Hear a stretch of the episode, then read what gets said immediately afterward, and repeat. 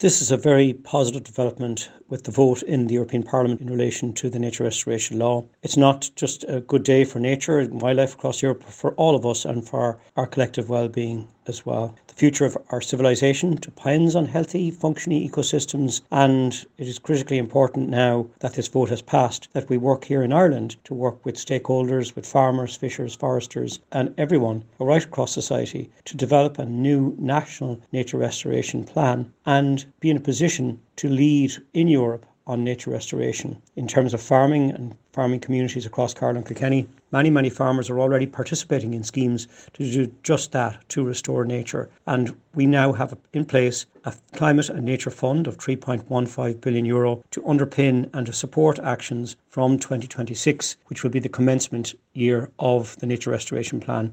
So a very positive day in nature right across Europe. Very disappointing that uh, Sinn Féin and Luke Ming Flanagan uh, chose not to support it, not to support funding going into rural communities, and not to support the essential restoration of nature, which people have been calling on us to do.